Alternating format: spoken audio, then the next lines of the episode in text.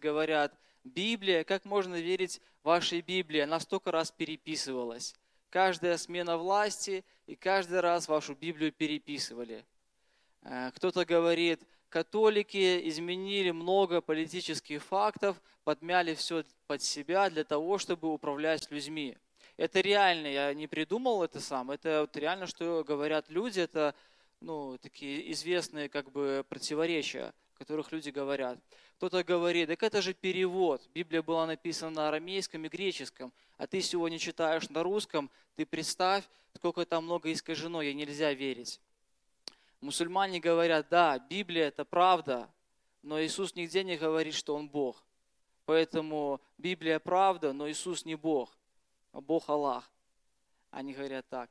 И, и знаете, сегодня много в нашем 21 веке существует разных, разных мнений, а если быть точным, заблуждений. Но истина, она одна. И сегодня хотелось бы э, этим словом немножко э, пролить свет на тему, на эту книгу Библия. Вот. И самое первое, в чем хотелось бы разобраться, так Библия правдива или нет все-таки – Когда-нибудь собирали факты, аргументы, что сказать человеку, который говорит, что там неправда, что там кто-то сам написал, придумал, и вы сегодня это читаете. Э, давайте начнем с того, что э, да, э, у ученых есть такие два основных критерия. Два основных критерия, по которым они определяют достоверность любого исторического документа – Хочу еще сделать небольшую оговорку. Если кто-то думает, что Библия где-то вот под стеклянной вот такой вот э, коробочкой хранится с тех времен, на листиках А4 написано аккуратным шрифтом, ну, вы ошибаетесь, как бы. Той Библии, которую изначально писали, ее давно уже нету, потому что это бумага, а не всегда бумага. Вот, и все ветшает, изнашивается, и вы, когда читаете книжку, рядом решили съесть апельсин, раз, и ваша книжка уже в желтых прысках, вот, раз где-то вы уронили, помяли, что-то происходит, все это изнашивается, и таких э, э, э, первоначально сделанных э, копий нету, нету, нету нету, нету оригинала у нас сегодня. Вот, поэтому ученые оценивают по двум критериям э, достоверность и является ли то, что, э, то, что мы читаем, правдивым или нет. Э, то, что мы сегодня читаем, это копии. То есть, то есть когда Библия, допустим, износилась, писалась она на таком материале очень древнем, который называется э, пергамент или папирус.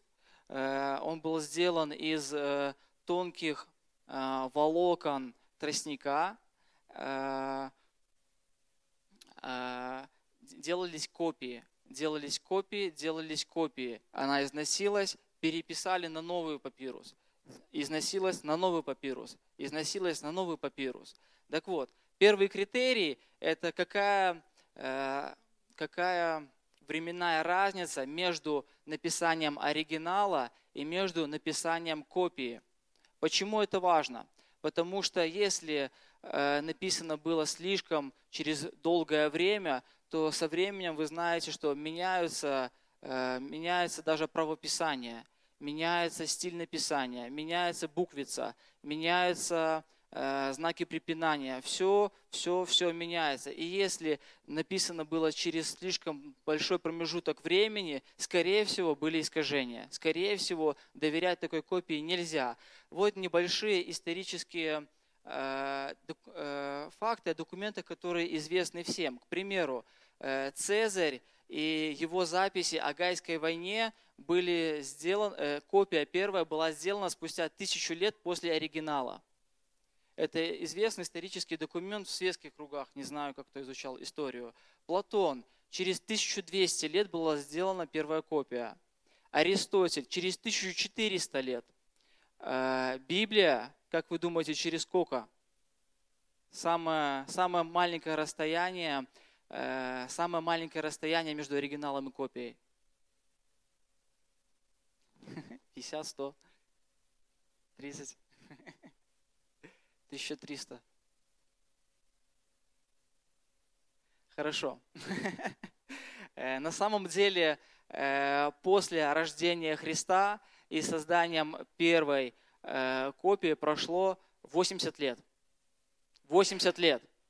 80 лет в сравнении со всем остальным, что до нас сегодня дошло, это такая маленькая разница, которая просто не принимается во внимание, как, как что-то могло там поменяться. Библия на основании, скажем, первого нашего с вами критерия, расстояния по написанию, она просто ну, не может быть оспариваема никаким образом. Второе, это сколько было сделано копий. К примеру, у вас на руках есть только одна копия Библии, сделана через эти 80 лет, следующая через 50, например. Почему вы с первой копии, может быть, вы переносите ошибки дальше? Нужно быть уверенным, что эта копия верна когда у тебя есть этих 10 копий, и они все 10 сходятся, ты понимаешь, что здесь нету ошибок, это написали разные люди, но они написали все правильно. Итак, э, количество копий. Э, рассказываю вам тоже. Э, второе место в мире занимает, пожалуйста, молодежь, кто знает, тот ротик на замок, хорошо? Спасибо. Вот. Второе место в мире Элиада Гомера – 643 э, копий называются манускриптами. 643 манускрипта сохранилось до сегодняшних э, времен. Это второе место в мире по количеству копий и, соответственно, достоверности того, что дошло до нас сегодня. Как вы думаете, сколько копий Библии дошло до нас сегодня, если второе место 643? Так, хорошо.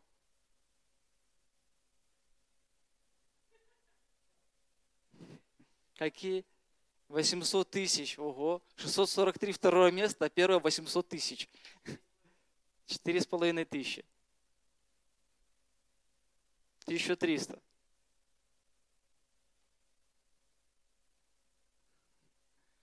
Хорошо, я понял.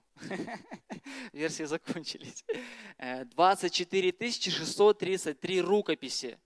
25 тысяч копий, 25 тысяч копий, 25 тысяч копий. Представьте, это, это за эти 2000 лет 25 тысяч копий. Это сколько копий делалось э, каждые там 10 лет, сколько раз она переписывалась.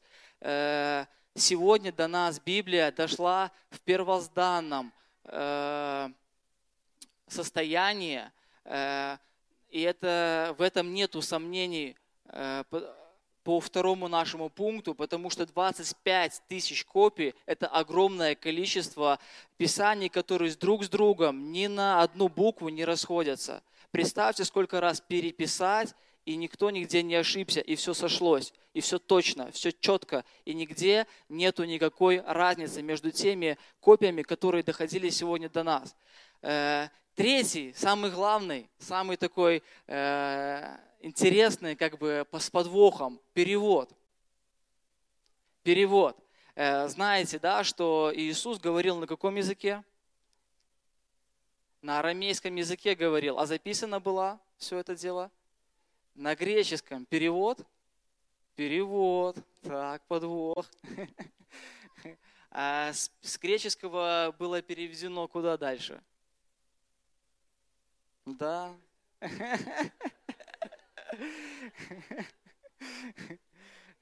Представьте, сколько у людей просто, они, ну, если они чуть-чуть иногда, когда мы евангелизируем, когда мы говорим о Боге, когда они слушают нашу речь, и они просто об этом думают, что вы сейчас говорите. Мы это не, не для нас, да, нам сказали, Библия Бог вдохновенна, там непогрешимо, все правильно, и мы даже об этом не думаем. А, как, а что у них происходит в мыслях? Как бы какая-то книжка, которой там неизвестно сколько тысяч лет, когда она там писалась, кем она там писалась, переписывалась и так далее. Э, переводы. Э, перевод Библии э, делался таким образом. Собралось 70 ученых человек. Они взялись вместе в одно время за перевод Библии. И 70 человек, когда закончили свои работы и сверили то, что у них получилось, как вы думаете, сколько было много расхождений? Ни одного. Ни одного. И этот перевод называется септуагинта. 70, слово 70. Септуагинта. И не было ни одного э,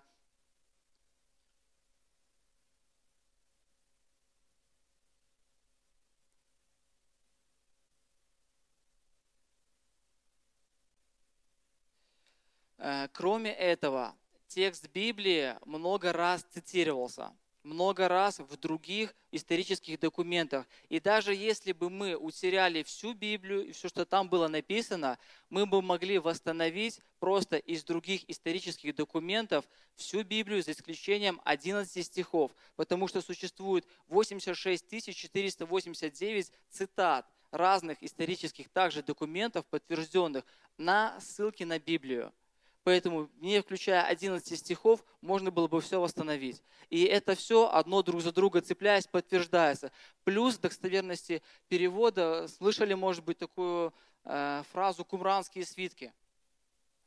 Э, пещеры э, кумранские, и, и за счет э, в Соленом море были недавно совсем найдены э, в этих пещерах свитки – за счет того, что мы знаем, что на соленое море эти свитки сохранились, и датировка их там первый-второй век нашей эры. И там оказывается, что было, конечно же, Библия была записана в этих кубранских свитках. И когда взяли те копии, которые мы сегодня читаем в 21 веке, и сверили с тем, что было написано в первом-втором веке, все сошлось опять же таки. Переводы, э, перефразировки, все, все нюансы, все сходится.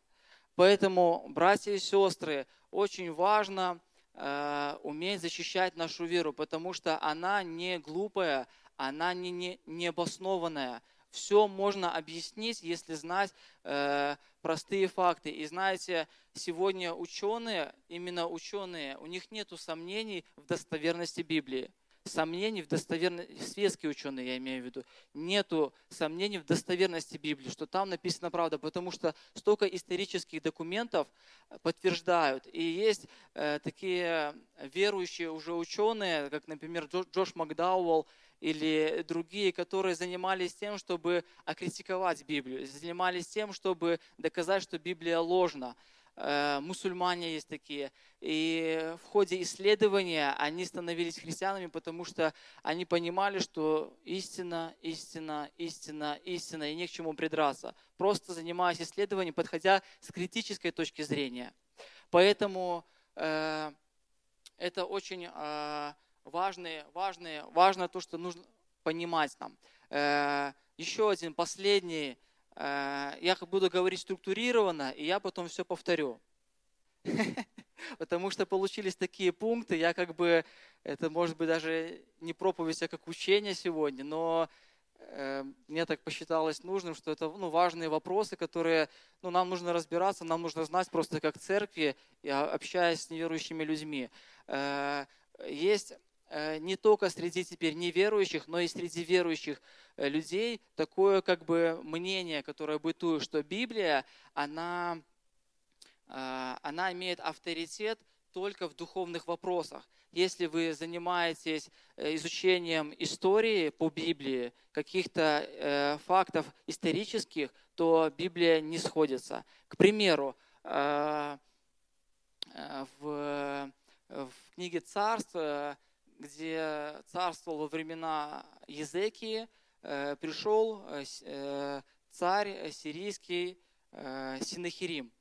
И он завоевал Иерусалим, и он наложил на Езекию обязательную дань 300 талантов серебра и какое-то количество золота, талантов золота – читая и находя светскую литературу, там есть записи этого царя, дошли до сегодняшнего времени, и там написано в записях э, э, это, летописи этого царя, что Синахирим наложил не 300 талантов серебра, а 800 талантов серебра.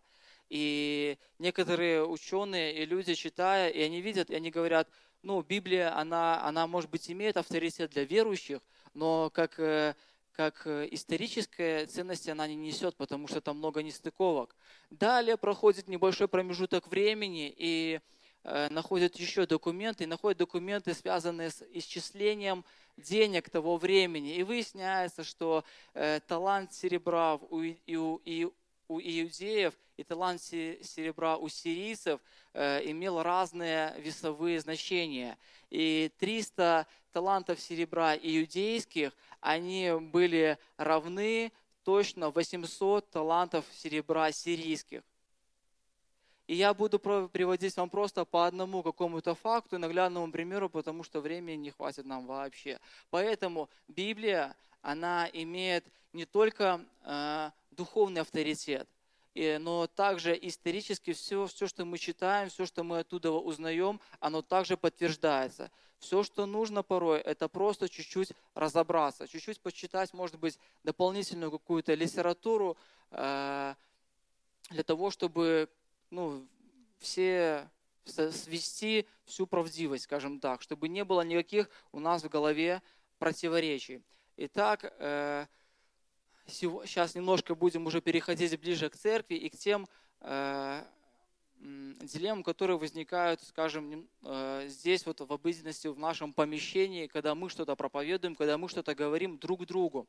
Как пастор наш любит говорить, да, протестанты, Э, они не протестуют, они публично провозглашают свою веру. Греческое слово протеста про э, проталкивающий тесто тему. Тесто не тесто. Тесто тему. Проталкивающий тему. Публично провозглашающий свою веру, если это все совместить. Публично провозглашающий свою веру. Протестанты. Э, Библия Библия в переводе с греческого означает собрание книг. Библия не присвоила себе единственное название Библия и все. Если так уже укореняться, есть Библия дьявола. Ну, это собрание книг, чтобы вы ну, понимали. Библия – это собрание книг. Екклесия, церковь, то, что мы называем церковью, Иисус не давал никакого понятия, Он никогда не говорил церковь, такого нигде вы не прочитаете. Но далее апостолы, э, пытаясь доносить Евангелие простым людям на простом языке, пытаясь объяснить, куда они их зовут, что к чему, они использовали простое на то время слово, где в храме собирались люди. И такие собрания назывались Экклесия. Итак, мы знаем, что сегодня Экклесия – это собрание людей, это э, и церковь – это собрание людей, а, они объединены Христом. А, Библия писалась на протяжении 1600 лет более чем 40 авторами. На протяжении 1600 лет, то есть мы, например, знаем, что да, есть книга какая самая первая? Это ты, Серега, имеешь в виду по истории написано самое давно или что? Почему Иова? Ну, хорошо, я имел в виду бытие. ну, по исчислению у нас как записано, я это имел в этом смысле. Вот, бытие, да, и кто написал бытие? Да, Моисей.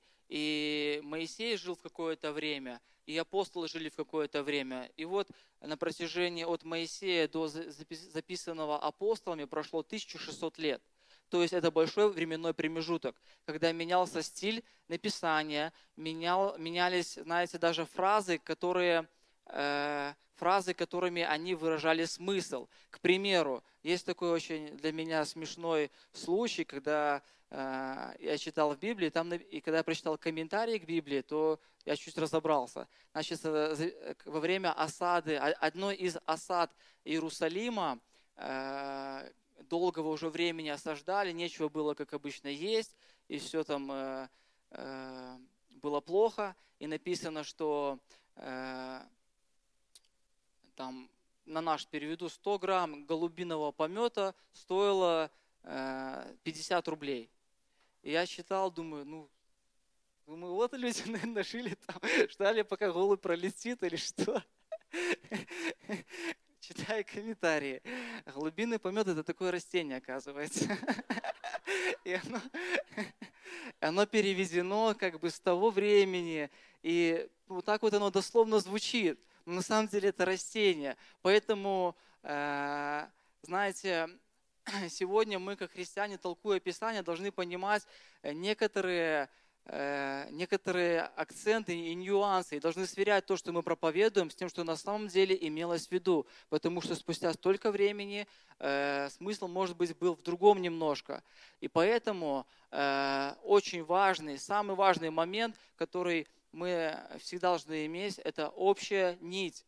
Нить вообще всего, всей Библии. Поэтому важно, когда мы с вами читаем Библию, читаем послание отдельное кого-то, то читать целиком, тоже практиковать то, чтобы читать целиком Библию, читать целиком послание, а не только, знаете, вот сегодня 21 э, год, 11 месяц, 19, 19 э, день. Открою там 21 э, главу, 11 там, стих, 19 слово, там, ну и так далее. Знаете, отрывочками и как-то читать Библию э, по стихам, по, даже по главам, если хорошая практика, понимать, что там происходит целиком, тогда будет намного меньше противоречий, потому что э, противоречия на самом деле, как, как бы не криви душой, если смотреть вот прямо вот так вот буквенно, они есть. И это то, что сегодня в сценке было отражено, да, забыл сейчас пример про глупость. Как там, не общайся с глупым, общайся с глупым. Так, не отвечай глупому по глупости, да. Очень такой яркий пример. На самом деле, так у нас написано, и мы это читаем. А если кто-то спросит, то не дай Бог, что ему отвечать, как бы, как это толковать. Вот. И нужно понимать э, контекст то есть что хотел донести автор, что вообще, о чем притчи вообще, о чем, ну, о чем эта глава вообще, и что, как точно э, трактуется этот стих. Поэтому важно, братья и сестры, нам сегодня углубляться в Писание. Написано «исследуйте». Исследуйте, и это на самом деле немножко глубинный труд, не такой поверхностный, как просто э, буквенно э, воспринимать все. Э, продолжаю, продолжаю говорить о том, что э, важно понимать э, цель послания целиком. Например, если мы откроем вместе с вами э, Ветхий Завет, 22 главу, 9 стих, там будет написано, что женщине не позволяется носить мужской одежды и старшему поколению это понравится, они скажут, да, молодежь, заучись это наизусть вообще, и у себя повесьте таблички такие, что женщинам нельзя носить мужской одежды. Как они вообще одеваются, не знаю, Библию не читают, что ли. Но тоже в Второзаконие 22 главе, чуть-чуть дальше, если прочитаем, написано, сделай у себя на одеяле кисточки. Так вот, возникает вопрос, почему же мы берем и применяем то, что написано для женщин, касательно их одежды. Но не берем и не делает никто у себя кисточки на одеяле. А? Ну, серьезно, как так? Сегодня начнем. Там еще много написано. Там написано, как крышу обделывать нужно специальным образом. Ну, там много деталей, как бы. И мы должны понимать, конечно же, что есть Ветхий Завет и есть Новый Завет. Мы должны понимать э, те принципы, которые написаны в Ветхом Завете, что э, э, для нас сегодня актуально больше не, не, не, не, не то, что не этот буквенный смысл, а понимать сам принцип, понимать саму идею, понимать, что Бог хотел донести для нас сегодня. Как Павел говорит, конечно же, не о валах печется Бог. И поэтому, э, поэтому это очень важно в толковании Библии. Основная мысль, основная идея. Не уходить далеко от нее. И всякое противоречие, которое мы сегодня можем найти в Библии, нужно просто чуть-чуть углубиться и изучить этот вопрос для того, чтобы э, разобраться. Потому что на самом деле, честно, ну, нет времени настолько растолковывать, но но, ну, не знаю, но все противоречия, которые я находил, все потом просто даешь чуть-чуть времени, ищешь, изучаешь, спрашиваешь у тех, кто как бы э, разбирается в слове, углубляется и находятся все ответы. Где-то перевод, особенность перевода, где-то еще что-то, как бы, ну, нету времени столько объяснять, но все, все противоречия, они только, ну, они, они наиграны, нельзя на этом делать какие-то выводы, и что Библия недостоверна. Э, смотрите, еще такой очень интересный момент, да, порой читая Библию, мы, э, мы хотим увидеть какой-то тайный смысл. Мы хотим увидеть какой-то тайный смысл. Э, к примеру, Ветхий Завет. У нас в Ветхом Завете сколько книг всего? Ветхом, Ветхом, Ветхом, Ветхом. 39 книг, да. Как думаете, сколько их у, у евреев? Из скольких книг у них состоит Ветхий Завет? Тоже все то же самое, но а, они, 22, э, они объединили эти книги, э, просто сократили что-то. Например, если у нас написано первое царство, второе, третье, четвертое, можно написать просто царство, например, да, правильно?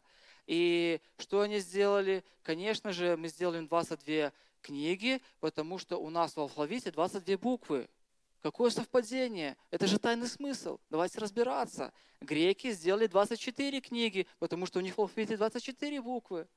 И знаете, вот это вот, э, вот это вот э, искать нужно, исследовать нужно, но не до такой степени. Не нужно как бы подделывать Писание под себя. Это явные примеры. Но сколько примеров, когда мы берем Писание, и если мне сегодня нужно проповедовать, не хватает мне немножко стихов, я взял под под, под себя подкрутил, все, сейчас я скажу, все там. Нельзя коверкать Писанием, как написано в Откровении. Кто э, добавит что-либо к тому, что написано, от того отниму участие в книге жизни сей. А кто убавит, на того наведу проклятие. Поэтому, братья и сестры, когда мы, когда даже когда нам выгодно и вы ради проповеди хотите донести что-то, ну, ни в коем случае не надо менять то, что написано, менять смысл, менять какие-то факты, подминать под себя ради какой-то вашей цели.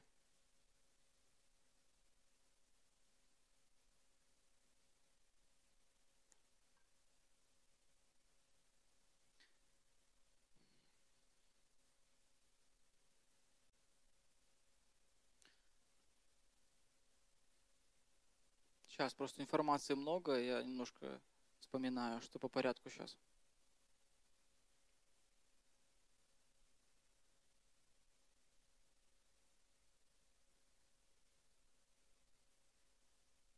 Как писалась Библия? Как писалась Библия? Э, более чем 40 авторов, да, мы знаем об этом, писали Писание, и э, иногда Библия писалась э, Моисей, например, он сам записывал много вещей о себе, но о своей смерти он уже не мог записать. Поэтому мы делаем логичные выводы, что некоторые книги, даже целые, писались не, не лично рукой этого человека, а кем-то, кто наблюдал со стороны. Некоторые послания были записаны со слов. К примеру, мы знаем, что Павел, он э, диктовал Марку, он, и он записывал э, его послания. Э, что-то записано со слов очевидцев, что-то записано со слов очевидц, очевидцев. И, и понимая это, э, есть, э, знаете, если вы будете читать первое послание Петра и второе послание Петра, и углубляться, изучать, то вы придете к выводу, что как будто бы писало два разных человека. Как будто бы писало два разных человека обращая внимание на то, как написано, какие используются слова. Там, например, если читать послание Марка, там всегда тотчас, тотчас, тотчас, тотчас. Он молодой человек, у него все быстро, быстро, только что, только что, только что, да. И также есть особенности во всех писаниях, и это как э, особенность человека, который записывал. Так вот, первое, второе послание Петра, вся суть в том, что писало э, два разных писца. Даже вплоть до того, что э, от, зависело от человека, который записывал – Э, меня видно, что стиль немножко другой, стиль написания немножко другой. О чем это нам говорит? Еще раз это подчеркивает тот момент, что давайте не будем становиться буквоедами, да, если топорно так вот написано, то значит все вот, э, надо исполнить, да, женщины мужскую одежду все не носите никогда в жизни, вот не понимая смысла никакого. Э, есть особенности, которые мы должны понимать. И теперь я хочу вернуться еще раз к богодухновенности Библии. Почему? Потому что это самый важный вопрос. Зная о Библии, о ее правдивости и зная теперь какие-то погрешности, возникает вопрос, так э, это то или не то? Ну, э, стоит ли доверять ей, как верующему, не как светскому человеку, а как верующему, есть ли там богодухновенность? Э,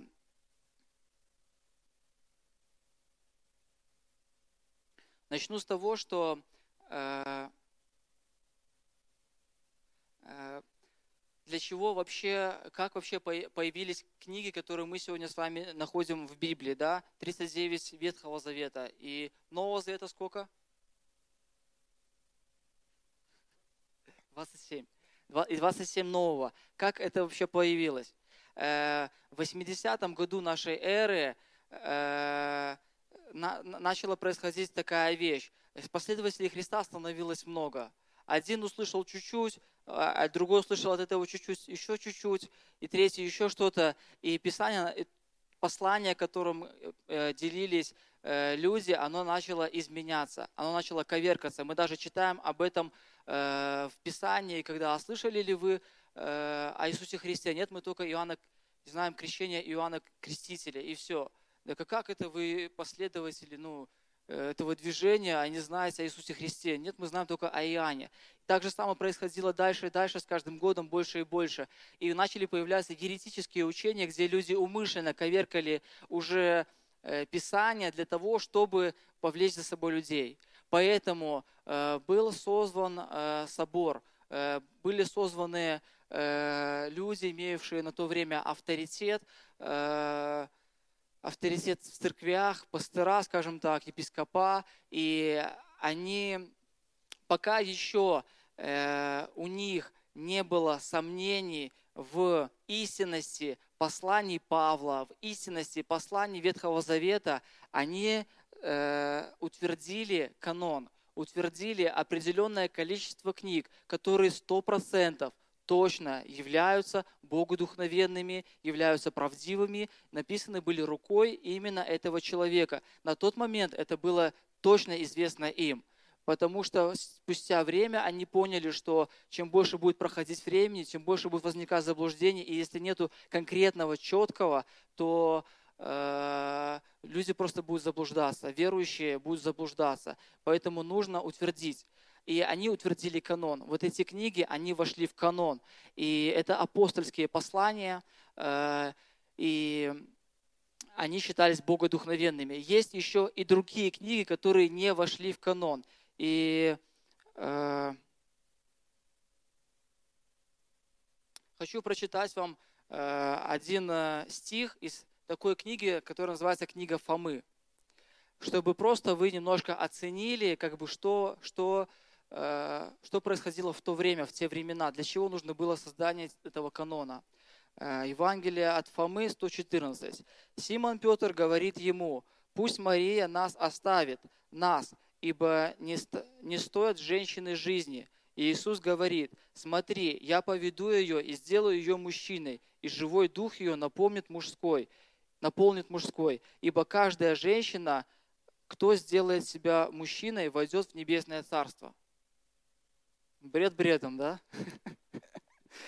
Но поэтому есть в этих книгах очень, я не, не считаю как бы мудрые какие-то вещи, которые не придраться вроде бы с первого взгляда, но есть и очень глупые. И если погнаться и сказать, что а почему не вошли в канон, а там тоже о Боге написано, а давайте изучать, то ну, как бы досчитать до 114 Фомы, как бы, я не знаю, надо задуматься уже.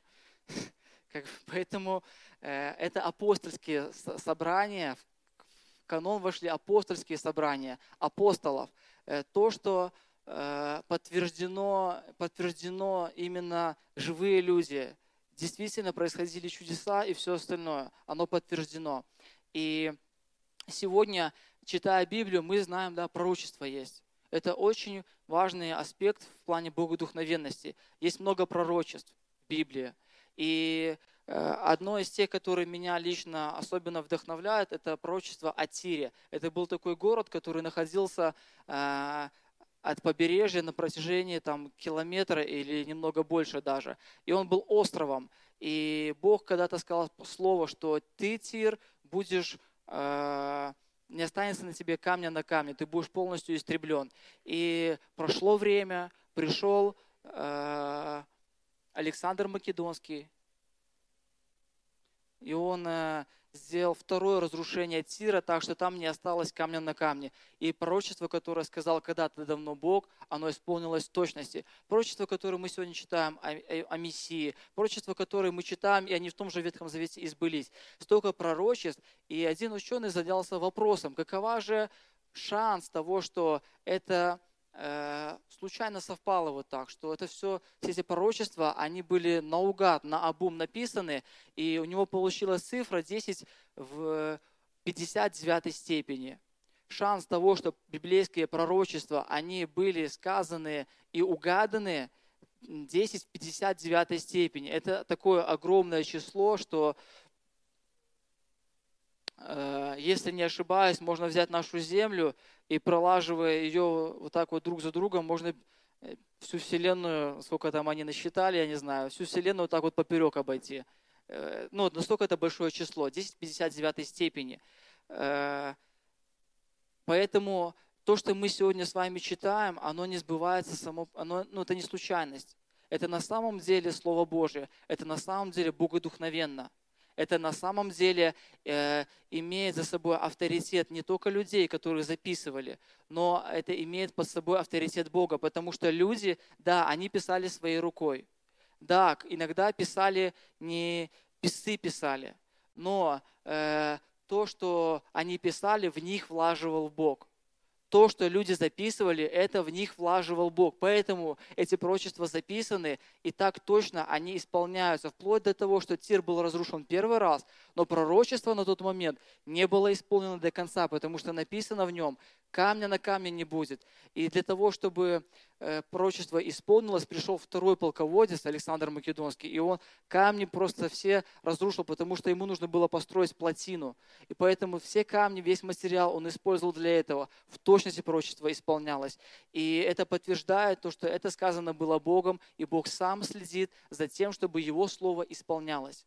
Бог сам следит за тем, чтобы Его Слово исполнялось. Это очень важно для, для нас, как для христиан, понимать. Итак, э, э, теперь э,